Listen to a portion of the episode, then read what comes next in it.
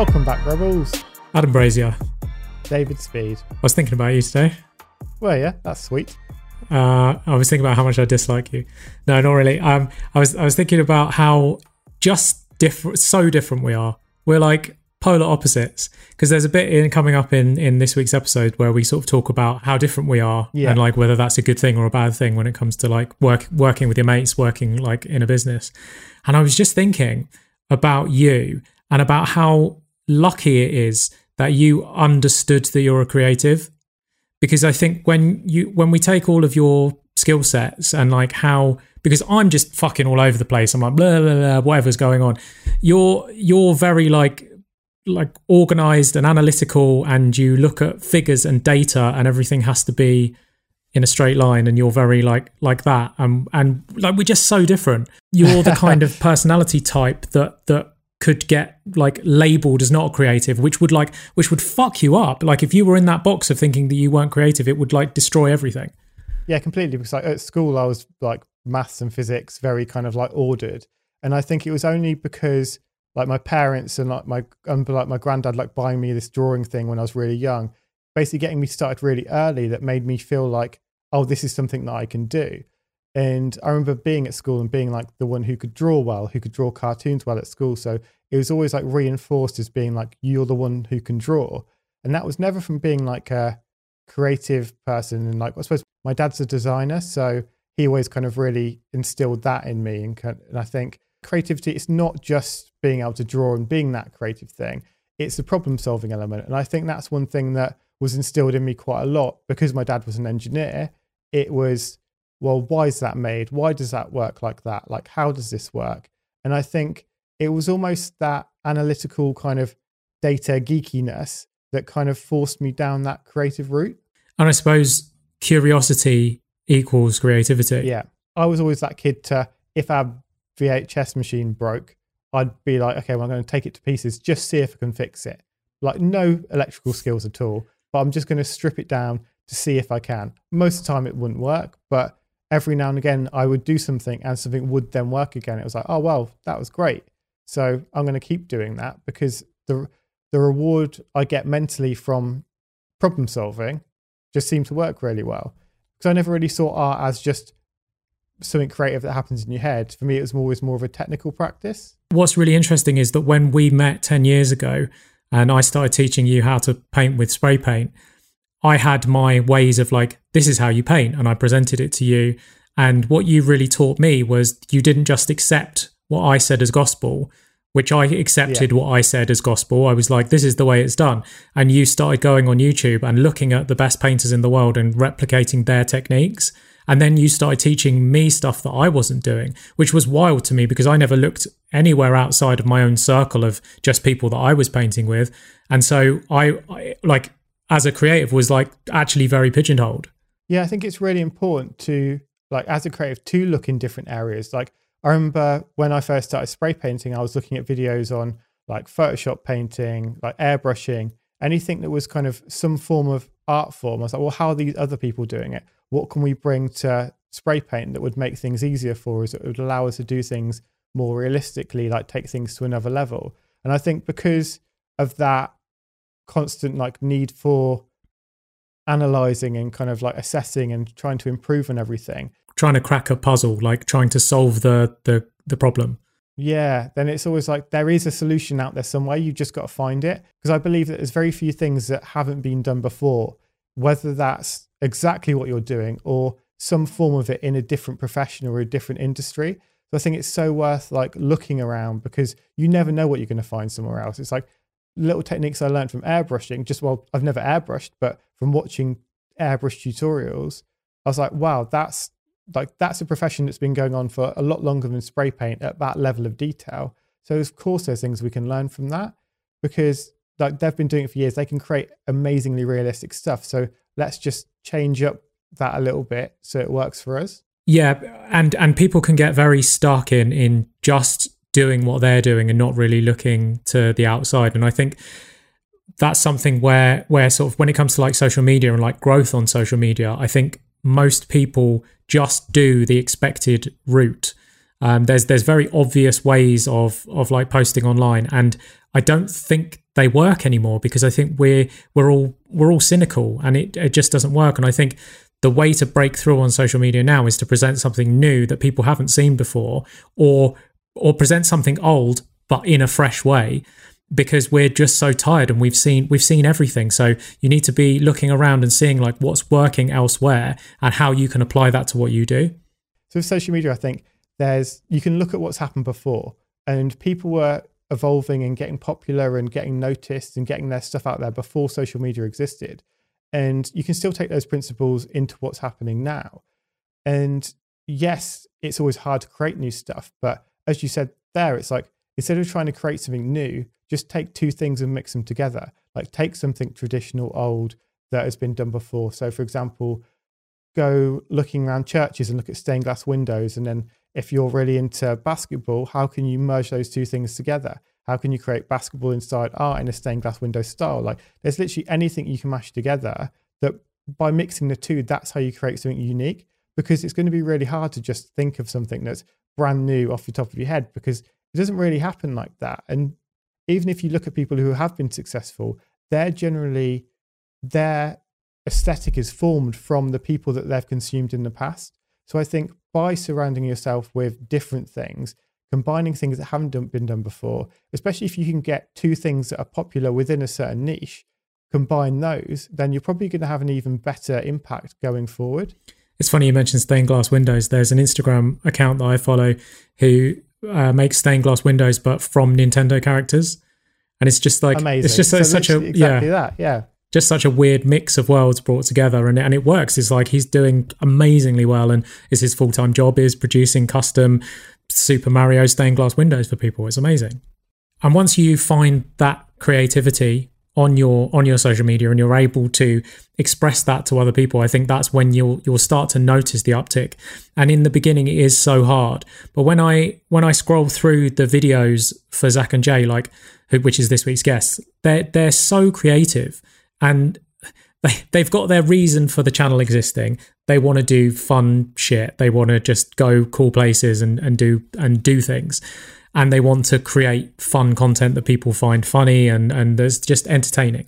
And so when you look through their videos, it's like sneaking into Fashion Week. It's writing letters to every every mansion in a certain area of London. And by by writing those letters to people in mansions, they manage to get into someone's mansion. And it's just all of the things that we're too scared to do. They just sit down and they brainstorm and they go, okay, how are we going to do some cool shit this week? And then they work out how to make it happen. I think that's it. It's the it's the not stopping at well, that's not possible. It's having an idea and then just rolling with it, thinking, well, this is my idea. As stupid as it sounds, how can we make this actually happen? Like if we want to go into every mansion in London, well, how could we do that? And then it's like, well, actually, if we just approached them and sent them letters, then maybe that would happen. And then, and I think the letters is a is a clever touch as well because most people would think, "Oh, let me try and find an email address," and that's that's obviously not going to get through. If you knock on the door, that you're going to look like a psycho. So it's it's like a handwritten letter is actually you don't receive. That's actually a novelty nowadays. So by going that route, I think is actually a very smart way in. It's not letting yourself get like held up by your own thoughts and thinking, "Oh, well, that's possible, not possible. I might look stupid. I might get a no. I might get a rejection," and just going for it. Because I think that's what these guys have done. They've just gone for it all the time and I feel like that's where their success has come from because they've just been like, we're going to do this. It's going to happen. Like when we first met them like a year and a half ago, they basically said to us, this is going to happen by this point. And they were so determined and they did it and they just kept going and then it's amazing to see where they've got to now yeah they've done so well and this interview is such a it's so, it's so much more measured and calculated and and more kind of tactical than the first interview that we did with them. And you can see how much they've grown as like creative business people and it's it's really inspiring to see. So zach and jay are youtube content creators. The duo have produced many many viral videos and their channel the zach and jay show currently sits at over 700000 subscribers.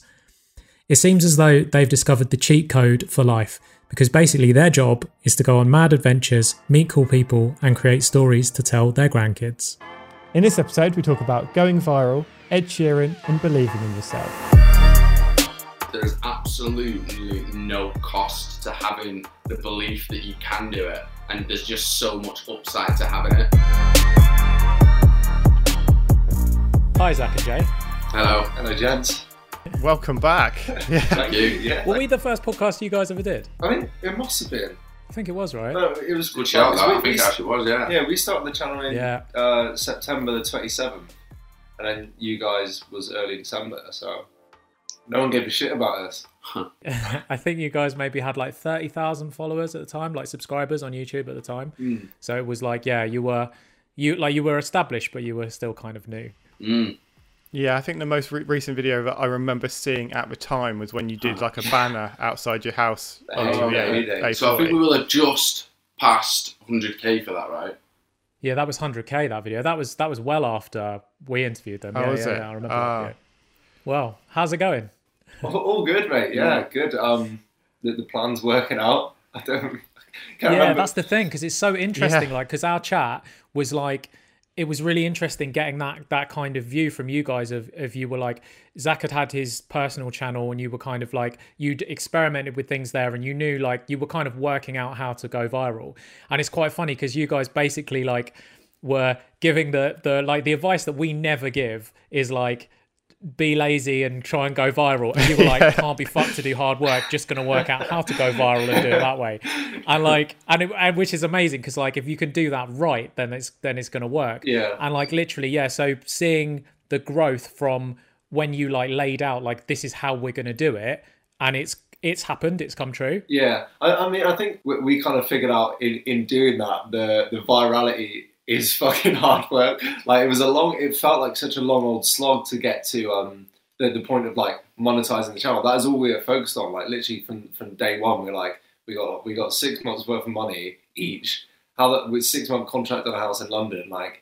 It, let let's fucking give it a best go. It was literally like month five where But it's not that long though, is it? Like, no, but, but. I think we were like in the trenches at that point, and, and we weren't doing anything socially. We, we almost like were isolating, just just trying to make it work, and, and literally like yeah, 'cause we couldn't afford to do anything else. So yeah, it, it felt like we that was like a fucking long old slog, and you look back at it now and you're like, fuck me, like Was there points at that time when you thought like this might not actually happen? we might run out of money. We, we, we having a chat with um, George George Bettany, who's like a mentor friend. He runs like a, a mental health startup near you guys actually in the in the T building. It's called Um, Sanctus. I'm not sure if you've heard of them. Oh yeah, yeah, yeah, yeah. They're working with um, Paul McGregor, I think, as well. Yeah. mm, Yeah, they um, kind of they kind of like you book in therapists who come into your uh, work, and then employees can like anonymously chat with them for forty five minutes and let off stress, or I don't know, talk about anything really. Cool company. Uh, met him in Manchester, and yeah, he's kind of been a part of the story ever since the beginning, really. Yeah, so we, we kind of met him just as uh, did we put out the Fashion Week bid or not?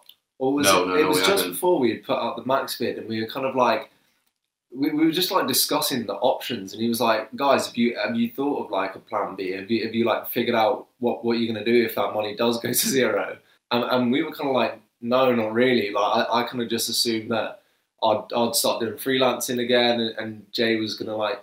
I don't know, maybe work at a pub or something. yeah, I was going to work work at a pub or then move to my cousin's house in London, which is North London, so about an, an hour away. Yeah, which would have made shit a whole lot harder. It's kind of the same with us, like when we started our business. And I don't really recommend people do do it that way. But like when you've got no other choice but to make the thing work and you haven't really thought about what your backup Yeah. plan is, then it kind of it does bring out magic in people. It does it does force you to do stuff. Because we did we did a call with someone the other day and I was kind of uh, laying out this theory of like if you give yourself like this has to be a success or I will die, then like you're gonna make it a success. Do you know what I mean? But Yeah. most people like let themselves off the hook and go, okay, I've got plan B in the back and they're already preparing for the failure yeah. without without it failing. And it's like if you just go balls out. And also, I want to apologize. So I didn't mean to be a dickhead and say like that you were lazy and your tu- your YouTube happened by accident. I do understand there's a lot of fucking hard work and planning that goes into it. No, no, yeah, it was yeah, no, but it is a kind of like a, a fucking shortcut. That that was kind of like our, our growth hack, if, if you were like that. That was our strategy from day one, and and, and yeah, I, I, I said that multiple times. I think on the podcast was like I cannot see us grind like literally busting out videos every week for three years to build like a, an audience. Like that just wasn't how it was ever Yeah. going to go. Really. It was it was mainly it was mainly to the other videos were kind of just there so that we had like a diversified content uh, plan and like for our audience we weren't known for just sticking to the viral stuff where if we weren't constantly doing viral stuff they'd kind of not watch us so the, the other content was to just kind of keep them warm and keep them engaged with us in a load of different ways but the viral stuff was to kind of put us on the map and yeah grow us massively.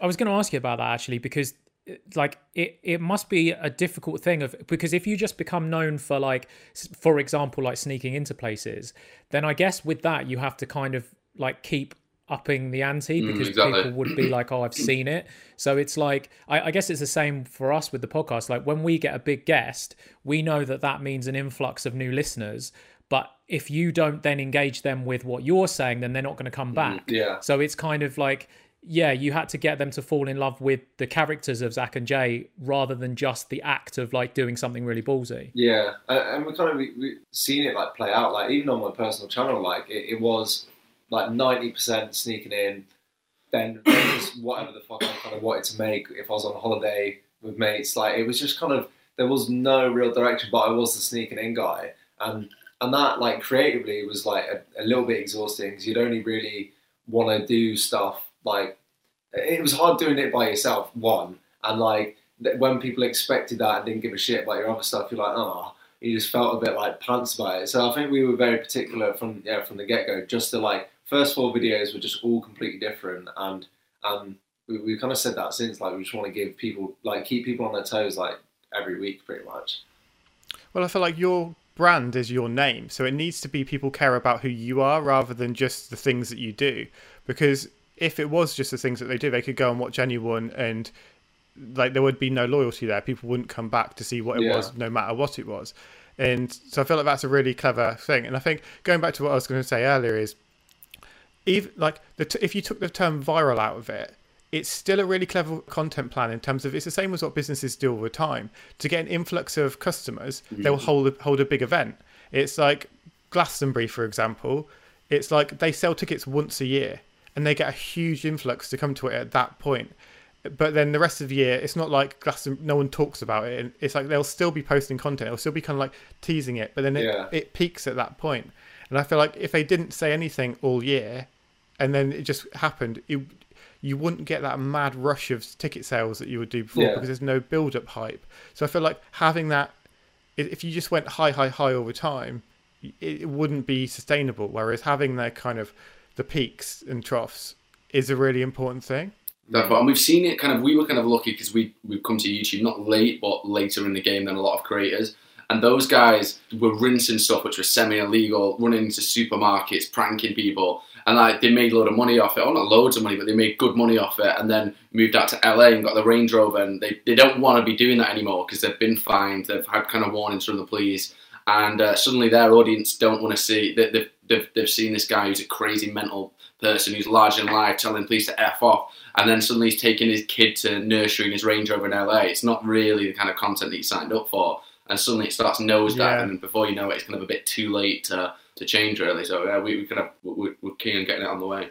I suppose that's interesting because when I think about viral videos that people have sent me and or showed me like on their phone and thought this is funny, I can remember what happened in those videos, but I can't remember who the mm. people were who did it. Interesting. So I think that's a really important thing to try and get across because it's like, and I think that's why it's clever that you called the Zach and Jay show because it's like if you were just called, say, Yes Theory, for example, there's not a name attached to that, so I might see it and then not necessarily Yeah. remember who it was. Whereas as soon as you have people's names attached to it, by growing a personal brand around it and not just having content that is just this is a silly thing, but the people who who are presenting it you don't care yeah, about. yeah. I, th- I think like YouTube is kind of founded on like the individuals, and people form really deep relationships with the people that they're watching week in week out. And I think that's kind of difference to TV. Is probably part of why YouTube is so popular with yeah with with kind of our generation really.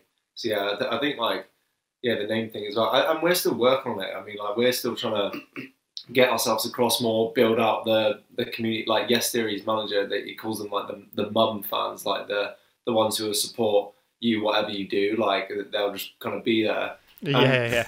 We're, we're kind of like just started a, an email list. Like we're, we're really trying to like yeah increase the amount that people kind of see us because because our videos are kind of one one sort of version of us, which is like the high energy kind of doing this that and other. But but there are there are like we are kind of just like chilling guys who fucking like to chill, listen to music and kind of like podcasts and, and we don't really feel like that's necessarily across so much on the video. Yeah, so, a, lot, a lot of people are always messages like, "Oh, I'd love to go on an absolute mad one with Zach and Jay." And I remember when we were receiving them, we like we weren't going out very much at all. Don't go clubbing. Like, like, we must be giving something off that we're just mad head cases that go around London all the time, just getting drunk and just like, I don't. It's it's just like, uh, yeah, no. What was the the decision making behind um, starting the mailing list? Because I noticed that um, recently when you started talking about that in videos, and and I kind of thought like that's so different. Like I I've never I've never watched another YouTuber before that's then that's then said join my mailing list. Like what brought around that decision? There's two reasons really. One, like, is kind of just the tangible asset of having a mailing list, and when we get merch, we'll be able to sell to them. But then the other side of things is more on the engagement side, where yeah, it's kind of like we we, we, we do like 12, 15 minutes of high energy stuff every single week. You know exactly what you're tuning in for, and we're kind of okay with that. But we have got kind of other asset, other facets to us where we can tell you about cool business books. We, every every email has got a cool kind of thought provoking quote on there. We can mention a cool creator from around the world. We can yeah show you a music artist we think is cool. Like people can respond to us and let us know how they think it is and. And we're, we're, yeah, we're, we're looking to do probably, probably a Facebook group as well, or we're looking at Discord, like some sort of like community, like back and forth thing where our community can chat with each other and stuff. So it's just kind of expanding out on kind of who we are, what we do, why we do it, um, just in another channel that's not on kind of Instagram or YouTube where you're dictated by an algorithm. This is just a bit more kind of direct, really. Yeah, I feel like having those two separate platforms can be really powerful because there's a guy called Matt D'Avella who's got quite big on YouTube now. I've consumed a lot of his content for a long time and I think he's great. And I subscribe to his Patreon, and his Patreon is nothing like his YouTube. It's mm. more him personally, so it's more like you get who he who he is. And I feel like that's a nice balance almost. But to have that your main platform that is the things that you put out and it's kind of what people know you for. But if people want to get to know you better, there is somewhere that they can go and do that as well. And I feel like it's those people that you're going to get the most from because Yeah. they're they're your mum fans. And I think that reminds me of when you did um, when you did those 100k coins. Like you did a thousand of them, and obviously Kevin Kelly talks about having a, a thousand true fans. And once you've got those, those are the people who are going to support you forever. And the fact that you managed to make a thousand and sell a thousand is almost like you've already got those thousand true fans. You managed to kind of hack your way to that really quickly. like yeah, when we were planning that, we had no idea on like how many to order, and I think Jay was just like a thousand seems like a fucking great. Was was just doing the maths on it. He was like, if we sell these, that's great, and it fucking shows something about the audience because like the, the idea behind them is like we were getting so many comments early on saying here before they blow up, here before 10k, and people kind of remembered when they joined the channel. And when you hit 100k, it's like the first milestone on YouTube, and it's like the, the audience don't really get anything to show for that, even though they like saying they were the ones there early. So um, yeah, it, it was it was mad because it was like it was just it was literally just after Max because the the viral kind of video because everything just like we had the idea at 50k actually, so our samples were 50k club, and and that that isn't much of a milestone now looking back on it because it kind of but, but um, it, like the 100k, 200k, and 300k happened in two weeks. So by the time we had done the viral video, the growth had just like went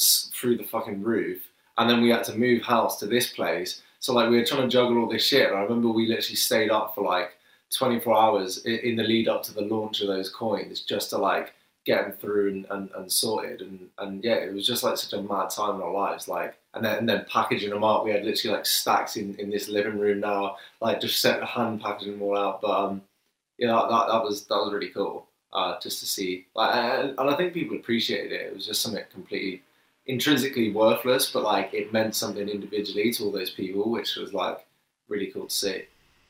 What was your marketing strategy to actually get those out? Because you must have thought, fuck, a thousand coins are going to cost me quite a bit of money to produce. I need to try and sell these because I don't want to be out of pocket. To, to be honest, so um, the, the whole thing, the reason the coins came about was we had so many comments all the time tuning in saying we were here, or we, we, you guys are going to be massive, you guys are going to be massive, we're here before everyone else. And I kind of did say like, well, how can we basically? This is a strong emotion that all our viewers are feeling. Like, how can we convert that into something that they can own and have and um, like uh, certificates type things. And we were thinking like I do Brazilian Jiu Jitsu and the belt system is a real thing that shows the dedication. Yeah. And, and we're like, yeah, what could we do with YouTube plaques? People get 100k plaques, they get a million plaques, but the but the viewers don't get anything. So yeah, these coins were kind of like that middle ground, which are affordable for us to buy. Could really have viewers show that they were there from day one, which is why the 100k coins did really well and everyone was select. I think more than any other merch I've seen on YouTube, I've never seen like people more proud to own it. So people, maybe people Yeah. bought more T-shirts and wore more T-shirts, but I don't know if they were as proud and like shared like the personal notes we put in and the coins, they're hanging up, people framed them. So yeah, that, that was quite cool. I think uh, yeah, we kind of nailed that kind of messaging of, of, of like pride from early doors. But with um, the actual financial cost of it, they didn't actually cost that much to make. Mm, Like twenty percent of the cost was actually like in making one, so it was the mold, and the rest was kind of very flexible and pretty cheap. So we, we were kind of defensive and attacking with it, and and um, kind of said, you know, it's going to cost us more if we'd sell an extra hundred. And There's one thousand five hundred pounds cost in in fifteen pounds uh, revenue. Yeah, it would have cost us more to not sell uh, or to, to have a kind of a, a low supply and high demand than it would to have a higher supply than demand. So um, yeah, we kind of went for a thousand, but luckily that was kind of a good enough figure to sell anyway. So It's it's so smart to notice like a comment that that is just like part of internet culture now is like first first comment. That's a thing that people just say and uh, as far as I know, up until this point, no one has ever taken advantage of that before because it just it just becomes background noise, and you don't really think that there's a person behind and the re like the psychological reason of them wanting people to know in the comments that they were the first to comment or or that they or that they knew you from when you were a smaller channel, and it's just it's such a weird like thing that most people would just ignore. So I think that's super smart that you that you jumped on that. Yeah, and it's also quite nice as well. Like we sent out the email list to those guys first. Like we, we had a little thank you video in there. All the comments like, "Oh my god, this is amazing!" And they are genuinely literally like the day one fans, and there's no kind of ignoring that. Like we, we came at this idea when we had thirty thousand subscribers or something, and kind of they bought it. We, we did have over hundred thousand subscribers when they were kind of actually available because we grew quite quickly after that Maximus Bucharest video. But um, yeah, they are they are kind of very much the early fans who kind of put the money where their mouth is and are still with us now. So it is cool. Well, I hope you feel the same way about the early podcasts that support Nah, you. yeah, I'm, I'm going to listen to it after. That's cool. Yeah. Yes, some say featuring on that podcast is what actually got them to That's 100k. it, yeah, that's the it? I can't wait to see a few months after this when it hockey sticks again.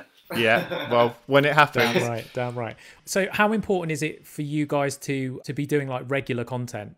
Do people like expect videos, and do they get pissed off if they if they're not delivered?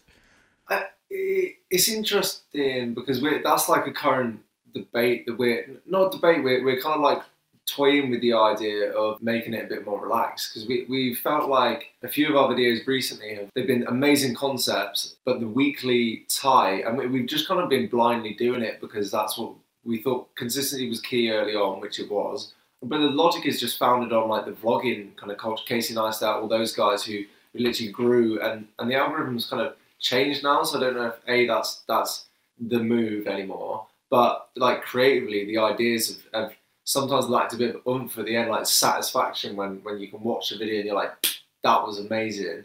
I feel like they've just teetered off a little bit as a result of not having that extra like freedom with the time. So yeah i, I mean you see josh pieters archie manners they're kind of just whenever this idea pulls through well they'll upload and that could be four or five months but people are waiting kind of on their seat for the next one so yeah, I, I- we don't kind of really know, but we're willing to experiment. Like we're, we're kind of just yeah playing with the idea now, and we're, we're not really scared to. to we're just as long as we keep people updated with what's kind of going on. Yeah, I, think that that's mainly on the YouTube side. Though I do think it's important to keep people engaged in the other areas of life and things like the email list, where people are still tuning in and checking out the music artists that we recommend, checking out the podcast, the books, and like still like we still they're still touching like the brand or they're still touching Zach and Jay and what we're about without necessarily tuning into the, the weekly videos. What would you say to someone who's like kind of early on in their journey? Like that's not a point where they can take their foot off the gas, right? It, depends. Like I think if it was just Zach, he'd probably like just focusing on viral videos is, is probably the best option instead of just as much regular content as possible. I think like Gary Vee and Steve Bartlett and all that shit. They would just do. They just scream daily vlogs, daily vlogs, daily vlogs, and I see people to this day just doing so many daily vlogs and just no one tunes in. And I just think unless you, Yeah. you you're you're attracting people into your little funnel of daily vlogs, then it's not going to go anywhere. Like just doing daily vlogs on its own just isn't going to happen. And Casey Neistat talked about when he started video making, he'd do one a week, and then he started doing one a day, and he just started absolutely hockey sticking. And I just think that was such a different time when the internet is just so cog- uh, clogged now that like more, more, more isn't necessarily best. Like there's there's quite a few YouTubers that are coming out of the works of like Josh Pieters and Archie Manners when they did the Katie Hopkins prank. They do a video every three months, and every single one's getting over five million views, and it's growing by fifty thousand subscribers with every video. Um, and that, that kind of takes patience, and you kind of you almost have to trust yourself and be okay if some don't work, and that's kind of against that more, more, more content kind of strategy. How does it feel? Because it's like obviously you've had videos that have gone like you've got two hundred thousand subscribers off say one video. When you release the next one and you don't get that, does that feel disappointing in some way? Like how do you kind of bounce up like that feeling? I think I think we we kind of consciously decided early on not to be like we even were setting like targets for subscriber growth and stuff. Like we tried not to be emotionally attached to those numbers. So like we kind of got to around 50k and it was kind of just like plateauing a little bit and and that was like a really frustrating time because it felt like we were doing all the right things, doing all the right things, but it just wasn't for whatever reason wasn't jumping past that next stage. And we'd had good growth up till then. So I think like that that was kind of a lesson in itself. And, and just like in general chatting to any creator, like the when the number the numbers are literally always up and down. And, and Jade like used the analogy, it's like the kind of stock market, if you look over a period of 10, 10 years, it, the, you're still like ending up here, but but there is peaks and drops in the everyday thing, and, and that's what if you're chasing the algorithm, Yeah. ultimately you, you're probably going to lose because you're going to be behind it, and then it's going to veer off left, and you're going to be still figuring out where it's gone. And uh, like we we had kind of like a lull going into lockdown where we tried a different format, three a week, and in terms of like subscriber growth and, and views, like we, we were straight up down, but that wasn't a reason not to experiment and try the, the things that we did because again we, we learned a shitload from it and as a result realized like the importance of, of building out the community even more so. And yeah we, we try not to but like ultimately how your video is received and how many people want to tune in is a direct indicator of how kind of well you're doing. So it, it's i think it's a constant balance really Have you ever dropped anything that you would consider a failure? like the, the ed sheeran video was like a straight out failure Yeah. like Would you would you say that was a failure just because you didn't actually yeah a- achieve the objective of getting in front of Yeah, it? in terms of like the, the day of filming, our objective was to make a video where we the end result was Ed Sheeran sang our theme song with us, and we didn't get that, but we, we still made a, a great video out of it, which entertained like 400, fi- I think it might be actually like six, seven hundred thousand people now. So, like, is is that a win? Like, people are entertained. Like, we, we still had fun doing it. Yeah, I guess that is a win. That's a win in my book. Yeah, Yeah, I mean, it's like that. That one's more on the storytelling, isn't it? It's like um, mine and Zach's journey quest to find Ed Sheeran. It didn't work. Like, is that? A fa- it's not a failure of a video, but is it a failure of a mission? Maybe. Uh, I mean, it's it's a failure of a mission in that instance, but I think it almost like set the quest up for future, and that was like a year, one probably a year and a half ago or something like that. But we still want Ed Sheeran to sing the Zach and Jay Show intro at some stage. D- d- don't know if it's going to happen. And when it happens now, it's going to be Yeah, fucking exactly, yeah. huge just because it didn't Exactly, happen the first time. Yeah. Yeah. I feel like as well for the kind of excitement of your channel, it's like by having failures on there, as in like, this didn't work, then it's at least I'm watching the video thinking like, is this or is this not going to Yeah. happen? Because you know previously it has not happened. Whereas like so many things you'll watch on TV, and Yeah. you're like, I know literally Yeah. exactly the story of this before it's even started. It's like on Matt D'Avella's channel with uh, where he's trying to get he he wants to interview The Rock, and like he's had listeners make like jingles about it, and The Rock's like even tweeted him about it. So it's like it's kind of stuff's happening with it, and like it'll probably will happen one day, and when it does, it will just be so huge. It's the it's Yeah. the same thing. Just yeah, just go on the Sheeran mission. Yeah, Yeah. like our, our friend Max is um is trying to currently track down a woman that he's called Sarah, and, and basically when he moved into his flat, he got um a housewarming gift, which was literally just like a fancy photo frame, and it had a stock image of a woman inside it, and um in in lockdown. He got bored and started asking, like, who actually is that woman that's lived with me in my flat for like the last year? so he started trying to track her down and it like just in doing he's got so far through this mission he was on australia the biggest morning like breakfast show in australia like putting the search out for this woman like finding Sarah, like his fans created a fucking subreddit for it. There's literally like people discussing Yeah, this and, and getting behind it, and it's like that. I think that's really cool. Like to some extent, yeah, that video was a failure because he put that video out saying, "Has anyone got any information on this?" But as a result, his audience now engaged with that and is and is like still it's still spinning like the wheels are still in motion with it. So yeah, I think I think there's really cool things to be done around that. I think the interesting thing is that you guys have kind of proven that anyone is get holdable, get holdable of. Get holdable. You you can. Uh, that's you what can- we say. you can Attainable? you can- yeah, anyone is attainable. Like you can get in contact with almost anyone through uh, sixty degrees of separation, which you guys actually Yeah, proved was a real thing. It, it seems so mad because like we were saying this last night. We were, we're having a few beers and kind of just like reflecting on the last few weeks. And in the last two weeks, we collaborated with Judi Dench and Ken Jeong, like A-list celebrities. And it's like, it's- yeah, it, it's pretty baffling to be fair. It's fucking fun though. What a woman Judi Dench is, and Davina. We're like mates with Davina now. Yeah, So weird. So weird. really good mates, but she's dead lovely, isn't she? Yeah, she is. But but I think like again like our chant was kind of like in a roundabout. That was like a really obvious kind of like explicit way where we can feel like we can connect with anyone. But like I- our other videos are kind of like based on that fact. Like we think we can do X. We think like Ed Sheeran is reachable. We, yeah. So so I think like there's been that kind of theme almost throughout our our channel. But it was cool to like explicitly like explain the theory and be like this is this is how interconnected we really all are. I feel like so much of it comes down to your confidence of just like this can happen, we can do this, mm-hmm. and just like well, we're just going to do it. Like, what would you say to someone who doesn't have that confidence? Because I feel like for you guys now, it, from the outside, it seems easy, but uh, for a lot of people, especially like younger creatives, they really struggle with that confidence to just go and ask someone to just go and do it because they think like, oh well, I, I can't do it. Well, what I say is there is absolutely no cost to having the belief that you can do it, and there's just so much upside to having it. You saying, "Oh, it sounds it sounds like it's super easy." It literally is so fucking easy to believe in yourself. You just say, "Oh, I reckon it's doable. Go on, then let's try." And then so it's gonna work or it isn't. We tried it with the Ed Sheeran thing. We were so close, but it didn't work. Yet in every other instance of us trying something that we you would think probably wouldn't work, it's just fucking worked. And as a and you know what I mean, like and these things snowball and like like Zach said, we're, we're mates with Davina now and Ken Jeong and Judi Dench. Just all of that shit sounds so unfucking believable. But you just me and Zach said about eighteen months ago we're gonna create a YouTube channel and we're gonna believe that we can do it and we're gonna believe these ideas can work and they just all have. and that does compound like the like there there is like those self doubting moments and, and stuff like that. But but like we've always said, like don't let fear kind of dictate. Like that that is absolutely no reason to not to not do something because a we are like. Uh, career-wise, we're incentivized by doing these things because we get a banging video out of it. But but also like that is where some of the best moments of our lives have been. Like literally when we pushed each other to say, like literally fuck it, and like let's see what happens. And that that's kind of where the, the beauty actually happens, really.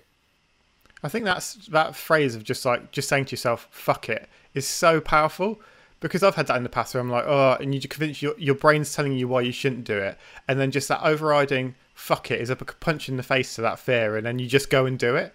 You did that when you spoke to Giggs, didn't you? Yeah, I did. Yeah, Oh, really? it was like yeah, we were doing a project with Giggs, and I had my camera with me because I was taking pictures of like the the project that we were doing, and I was like, oh, I'd really fucking like a portrait of Giggs. That would be cool. And I was like, but he was there with all of his like mates, and I was like, oh, this is just seems a bit awkward. And I was just just like, oh no, no, it's fine. I, I don't need this picture. I don't need this picture. And I was like, I could just hear myself telling myself that this wasn't possible.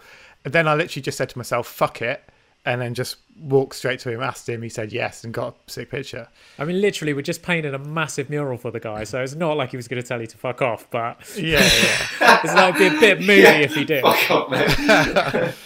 yeah, but one of the funny enough, one of the earliest like the first ever time we kind of like snuck into a festival properly with like a little bit of planning. Like Jamie got in with like a black t-shirt, like a, a little lanyard, and a towel hanging out his pocket as if he worked in like um, a Water, burger right? down.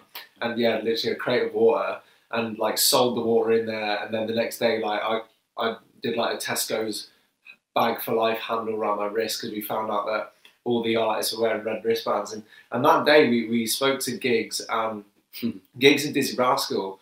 Again, like we, we must have looking back at it now, we were like, uh, however old, like early twenties, and, just must have looked so obviously not like out of like we weren't meant to be there at all. We were just like wearing festival gear, like all the rappers and cool people at festivals who get booked there and bring all the meat. They wear like cool gear. They don't go as like festival shorts and shirts and like funny little hats, and that's how we were look. looking. Yeah, they, like, and we we were backstage with yeah Dizzee Rascal and Giggs, and then we, we were kind of just chatting to him, and and then Jay Jay was like, oh, I'm gonna ask him for a photo, just just really like I think your, your words were like, I'm gonna really take the piss here. And just um, he was like, "Oh, guys, can can you get a photo, please?" And then um, they were like, "Yeah, yeah, sure." And then James was like, "No, can you take a photo of me and my mate?" And I Amazing.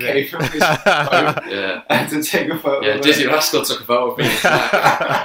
and, um, but but that same day, like Stormzy was, um, it was my birthday weekend, and um, like we we chatted to Stormzy just as he came off stage, and we invited him to like a party at my house, like after after that, and shit, because we were like, that's not out of the realm of possibility, because we had like we had like a, a deck set up, mics and stuff, like because my mates were playing, and um, like the idea was just get if we could get him round literally 10 minutes down the road after the festival to perform like a set on my birthday like that didn't seem that unreachable. It was probably really unreasonable in, in reflection but like that was kind of the early shit that we were doing just like testing the waters testing the waters. And i remember when we came back we spent all day backstage almost didn't see any of the acts but we were just chatting to like our favorite rappers who just seemed so like unreachable at the time and i just remember like my girlfriend and all our other mates were like where the fuck have you lot been and literally me and jay were just like that was the best day ever. Like literally, like uh, open our mind up to like yeah, the, these kind of events and these things are just like so act like you belong and you just fucking you be there like absolutely fine. It's wild. When when like lockdown and everything got announced, was it was it straight away were you like, okay, well we're definitely going to carry on doing videos, or did you kind of think like maybe we'll ride it out? What were you thinking? Um, yeah, we, we pretty much thought we were going to make um, do a load of videos. To be honest, um, like I, I was I was thinking, do I go home to Manchester? But then I was like, literally, then it would be just pretty Yeah. shitty videos, and it will be three months or something like that. So we're like, right, we may as well double down in London. But yeah, we kind of just before it, we saw yeah, all of our content was pretty much outside beforehand anyway. And we saw that we, we thought everyone would be at home watching all the YouTube. So we kind of came up with this idea called the Stuck Inside Show, and it'd be the world's first remote kind of talk show designed around quarantine. So we were collaborating with other YouTubers, and not in ways of just like, here's a FaceTime, let's ask them a question. We, we did we actually did like formats where they, they would be in the house and it was interrelatable. So like we did an ice bath challenge and have an ice bath and we'd send them over a list of things that uh, they'd have to draw and we'd have to guess what they are while they're in the ice bath and they've got to go. So that became this massive show and it was yeah, we, we like doubled down on the the regularity. It was all very replicable formats of like ten minute episodes and three episodes a week, and we were like, right, people are going to be stuck inside. There's going to be no like the content is going to go down. There's no football on. There's um, no like no one's going to be making videos outside. So this is going to absolutely shine. And we kind of doubled down on it. Three weeks, did about ten episodes, and they just kind of.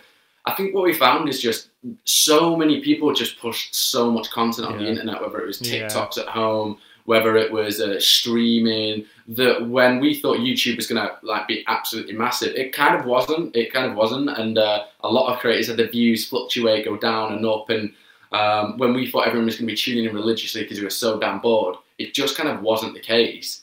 Um, and we also thought that we wouldn't be able to come up with like big ideas while being inside. But but kind of throughout that process, um, within the three weeks, we did think of big ideas that we couldn't execute if we were doing such regular kind of videos of three a week. So we kind of eased off that, and yeah, now back to the bigger videos and you know back to kind of normal views, like the, the Zoom calls of Judi Dench, like half a million views, and the Zoom call with like Ken Jeong is two hundred thousand views in, a- in a day. So um, yeah, we, we're kind of just getting back to the, the, the, the kind of the sick ideas we can do from the confines of our own house. And with come with the kind of conception of ideas, do you kind of just randomly think of them, or do you actually sit down and properly have a session where we say, okay, for example, the next two hours we're just going to brainstorm? Yeah, we we're trying to do it like more more regularly now. Like before, we, we've always kind of had like a long list of ideas, but we've never really replenished that list like properly. Mm. Yeah, it, it feels like that list is never like that list never goes down at all. But now we're doing weekly ideation sessions where like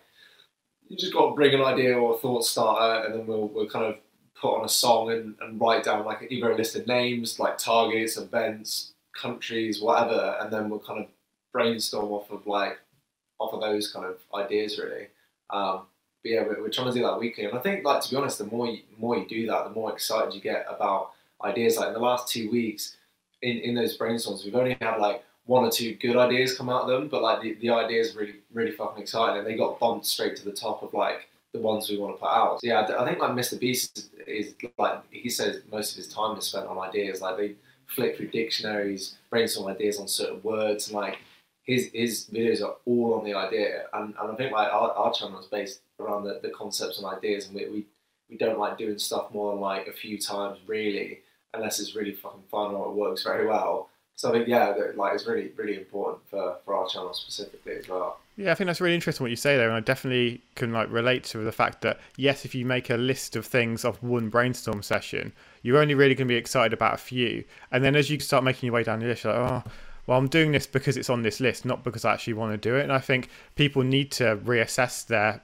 kind of situations a lot more and be like, well, yeah. is this actually exciting me, or am I just doing this because I feel like I should do it because it's the next thing on the list, and really yeah. reevaluating like well, is this important to me? Do I actually really want to do this?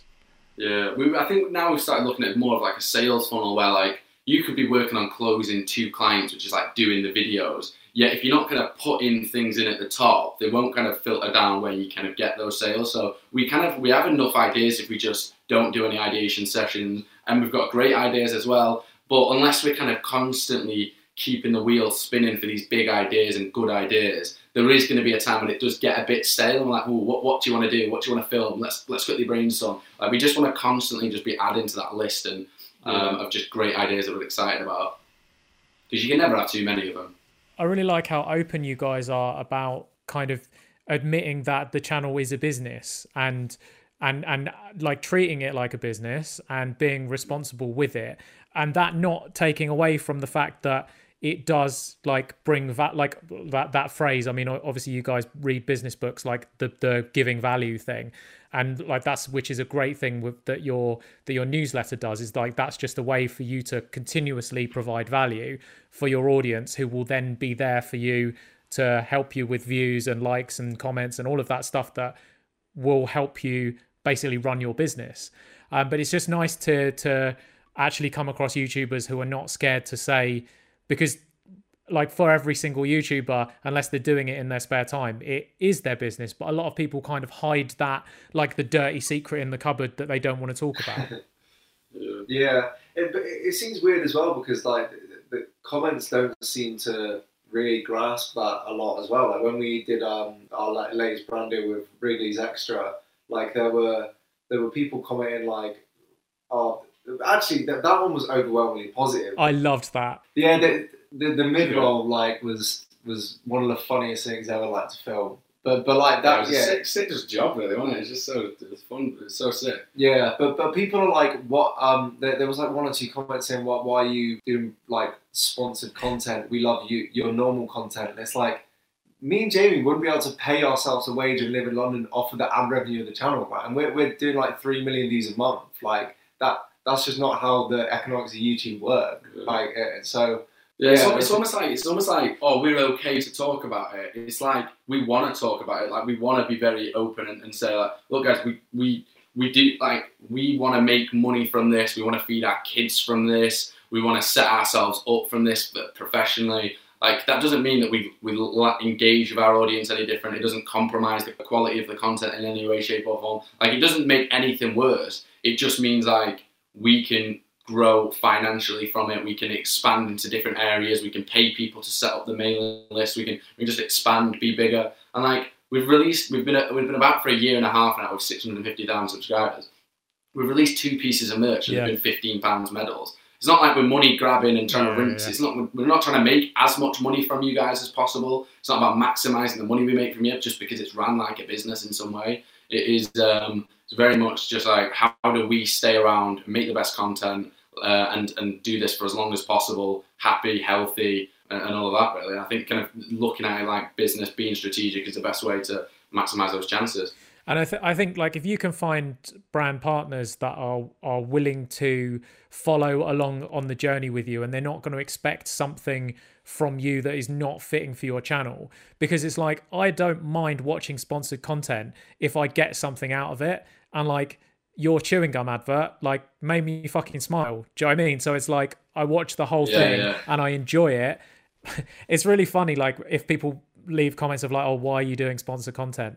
It, it's like uh, if you're enjoying it, then then that's cool. And like with that, li- like literally, what do you expect us to do? To just every day just be producing content out of the love of our hearts for you to it's like it's just not sustainable it's impossible you'd you'd go out of your Yeah. mind and out of your house and you'd be broke yeah, out of a lot of things.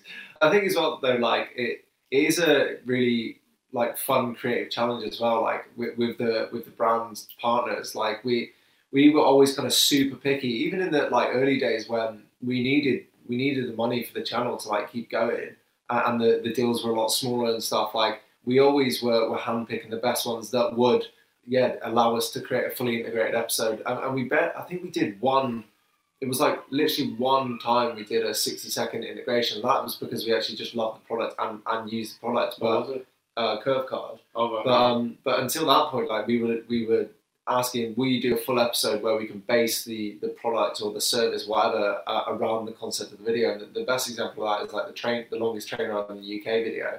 They just wanted a 60 second shout out, Yeah. and we were like, no, can, can we like do use your service and, and go from where is it Land's End to Yeah. John O'Groats to Land's End.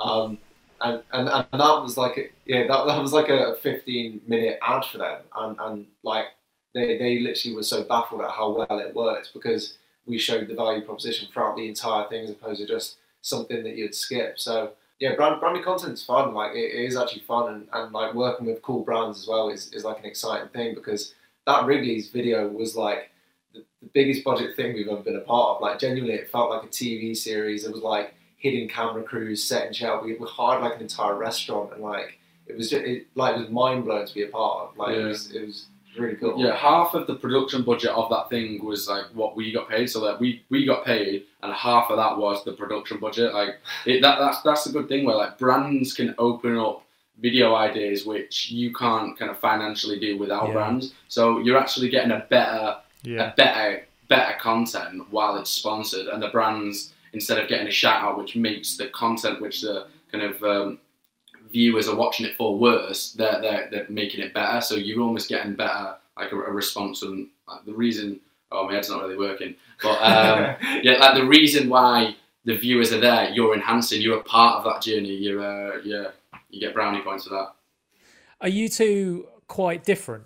Because one thing that me and Ad sort of always say to people in terms of like business advice is like to partner with people who are like their strengths are your weaknesses and vice versa. And obviously you guys are best mates and you live together and you do the channel and everything together.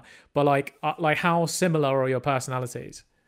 Yeah, I'd, I'd say we're the same but different. Like, Yeah. I'd say our like philosophy and attitude toward life is pretty much exactly the same. Like we, like last night, we were literally just um, we, we we were kind of like just debating stupid stuff like conspiracy theories, like Jamie slide tackling the Queen, would he be able to do it or not? like and. And, and we were just like the whole time. My girlfriend was like the voice of reason, or like the, the person on the other side of the fence. And the whole time she was like, "Why are you two always like against me?" It's like, yeah, we, we just kind of think the same about those things, but um, I don't think we would. Yeah, the, the channel and its content is based around that philosophy that we kind of like believe we're living the best time to be alive, and like as a result, we're gonna try and make as much of, from this current time as we possibly can. But I think it's the core things, isn't it? It's like the core values, core belief is there. We, we both want to have like a positive impact on the world. We both want to make money and, and grow financially and professionally. We want to have a great time while we're doing it. Um, we, we both kind of believe the world is made um, of people that aren't any smarter than us. Like we can have a big impact on the world. Like if we come up with a great business idea, that could be the Airbnb, that could be the next Uber, that could be that could be absolutely game changing and change the face of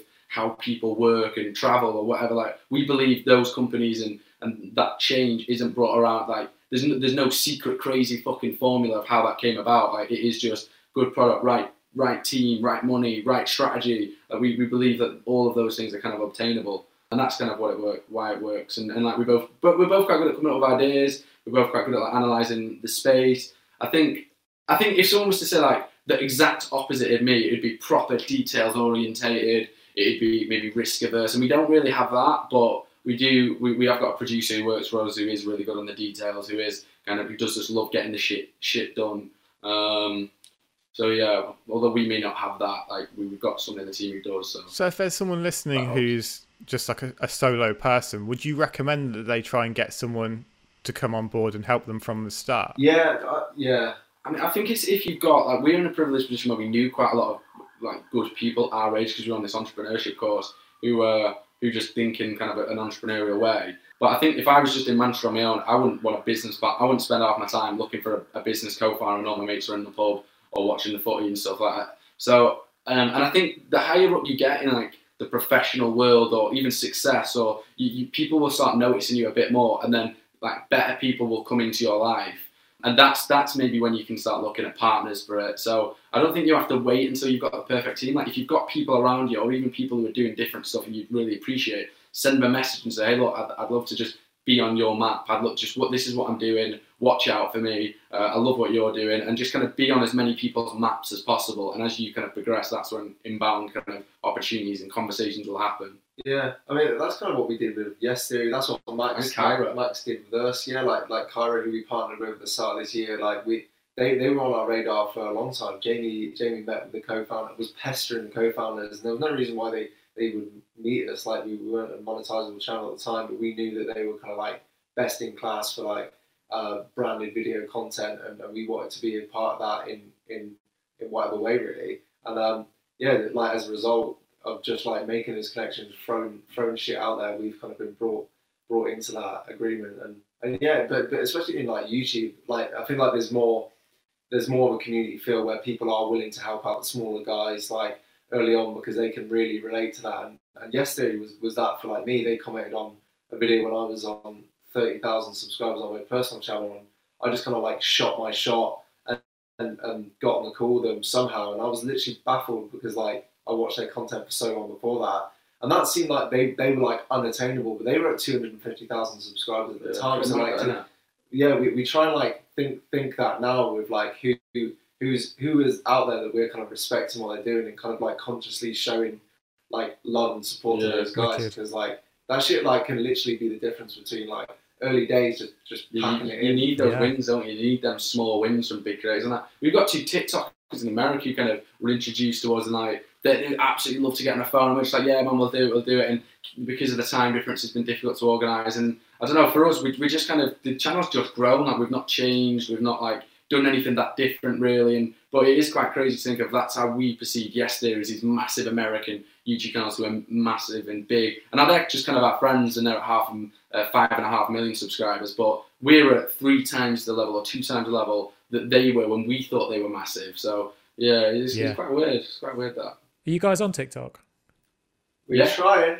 Yeah, yeah. Was it Zach, Zach and Jay show? Yeah, the Zach and Jay show. Um, Okay, cool. I'll, I'll find you because I'm I love that app. I think it's wicked. I'm on there, so I'll give you I'll give you a follow. Um, so Jamie, you kind of mentioned their values and and you kind of touched on your why. And like I've always thought that your why and mine and Adam and Creative Rebels why is is really similar. We're just going about it in a really like different way because our our thing is like yeah, empowering creatives, letting them realize that whatever they want to do for a job, like they can do something fun and they don't have to do something that they hate. What do you think is like the main thing that's that's holding most people back, and what advice would you give them to overcome that? I think the big thing to me is having like a bias to action. So um, Jeff Bezos has got like 14 leadership principles, principles which are worth checking out, and it's kind of like the company culture.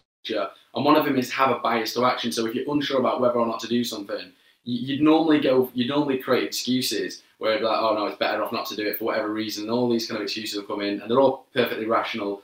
But um, if you just train yourself and say, go on and take the action, you're always, you're either going to get results that you weren't expected to get, which is positive. You get that it was it was what you wanted, or you're going to experience something and it not work out. But you're going to learn from that experience that can then inform the future. So um, yeah, a bias to action is always quite a good one. I think that, that that's probably the main thing. Is just constantly be moving, constantly be doing stuff.